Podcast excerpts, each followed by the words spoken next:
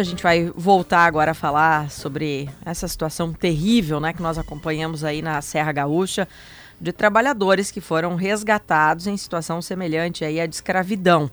Eles já retornaram à Bahia, a gente falou desse assunto aqui no início do programa, inclusive com a manifestação hoje pela manhã do governador Eduardo Leite. Agora nós estamos em contato com o secretário de Justiça e Direitos Humanos da Bahia, o Felipe Freitas, para saber, né, como é que estão agora esses trabalhadores, como é que eles foram recebidos aí na Bahia. Felipe, muito boa tarde, bem-vindo aqui ao Gaúcha Mais. Olá, boa tarde, um abraço para todos os ouvintes. É uma alegria estar falando com vocês.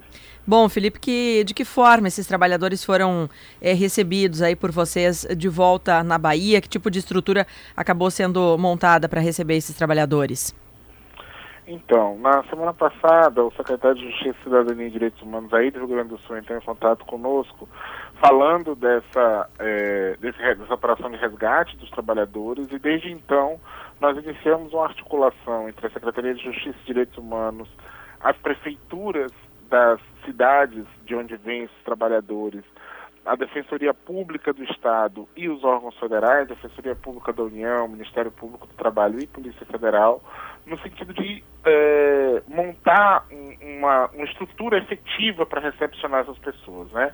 Elas foram, elas foram recebidas em espaços públicos, em prédios da Defensoria ou das Secretarias dos Estados, cada um sua, da, das cidades, cada um na sua respectiva cidade, e um grupo de uma equipe interdisciplinar de assistentes sociais, psicólogos, uma equipe multidisciplinar fez o primeiro atendimento desses trabalhadores. Né? Nós eh, os identificamos quais eram as demandas emergenciais das pessoas, quem tinha residência para onde ir, quem não tinha, quem tinha demanda é, médica, coisas desse tipo. E é, imediatamente as pessoas foram levadas para suas casas, no caso de quem queria se reconectar rapidamente com a família, etc. E hoje nós estamos entrando em contato com eles e dando sequência a esse atendimento no campo da assistência social e da saúde, para que essas pessoas possam ser é, assistidas pelo Estado naquilo que é nossa obrigação. Secretário, pelo é que eles disseram, pelo que eles disseram para vocês, eles ainda têm dívidas a receber do tempo que eles estiveram aqui, ou essas pessoas já tiveram esse, esse valor quitado antes de chegar na Bahia? Olha, efetivamente as pessoas, pelo que eu entendi, é, primeiro, a responsabilidade pelo acompanhamento disso não é no, assim, não é estadual, né? É do Ministério Público do Trabalho, da Defensoria Pública da União e Polícia Federal. Então, o que a gente tem é só o reporte do que as pessoas nos disseram. E elas nos disseram que elas receberam um valor para a viagem, né? Elas estão ainda é, em trâmite. É, eu ouvi pela imprensa hoje que parece que houve um depósito do valor dos salários devidos, mas eu não tenho confirmação oficial dessa informação, é o que eu li na imprensa.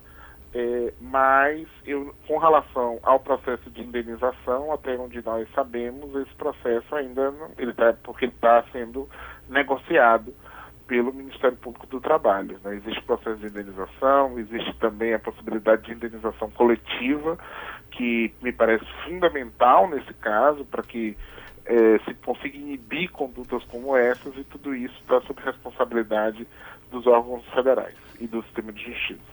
Secretário, por que, que o senhor acredita que esses criminosos uh, uh, uh, recrutaram esses trabalhadores na Bahia especificamente? Não, não essa é uma prática uhum. recorrente, né? O recrutamento de, de, de trabalhadores na, no norte e nordeste do país é, sobretudo nas cidades do interior, mas também na capital nesse caso, para trabalhar é, em, em, espaços, períodos específicos da, da colheita, lamentavelmente, tragicamente, se repete.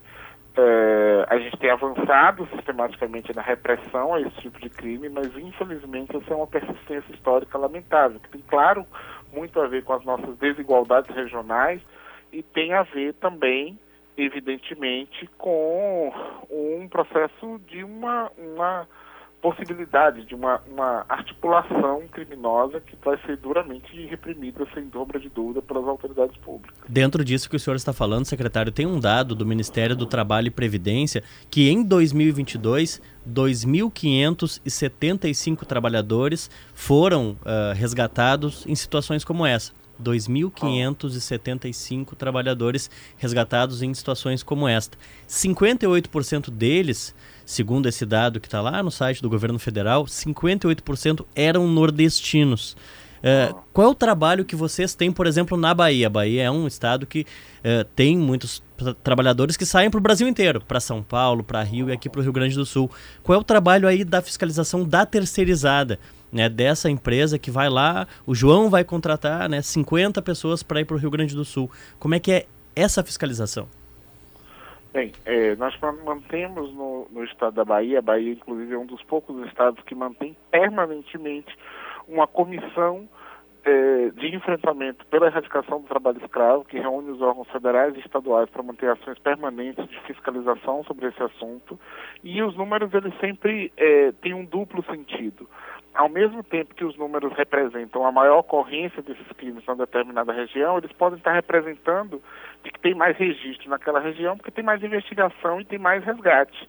Não necessariamente é, ter um, um, um índice de ocorrência maior quer dizer que esses crimes não estejam ocorrendo em outros lugares e infelizmente a gente não tenha conseguido ainda é, ampliar os registros. Então os números eles sempre têm um duplo sentido de a gente é, verificar incidência, mas verificar também notificação. Mas o que eu acho que é mais importante da gente destacar é que o trabalho, a, a exploração, as condições análogas à, à, à escravidão são tragicamente uma característica do mercado de trabalho no Brasil. Uma característica que está profundamente associada às desigualdades é, estruturais do, do modelo econômico brasileiro e, infelizmente, a certos níveis de tolerância social que precisam ser enfrentados a práticas de trabalho que efetivamente são contrárias à lei, à Constituição e aos direitos humanos. Então eu acho que a gente precisa efetivamente ter uma análise nacional e complexa desse problema, que passa, como você bem destacou, sobre os fluxos migratórios que dizem respeito ao trabalho, mas que não param por aí. Bom, secretário Felipe Freitas, secretário de Justiça e Direitos Humanos da Bahia, muito obrigada pelas informações. Uma boa tarde para o senhor, secretário. Boa tarde, eu agradeço muito esse espaço e aproveito para dizer que se qualquer pessoa encontra qualquer experiência ou denúncia de trabalho escravo, não deve hesitar, deve entrar em contato com a Ouvidoria Nacional de Direitos Humanos através do Disque 100 e a imprensa tem um papel importante e agradeço por, por informar e conscientizar da gravidade desse crime.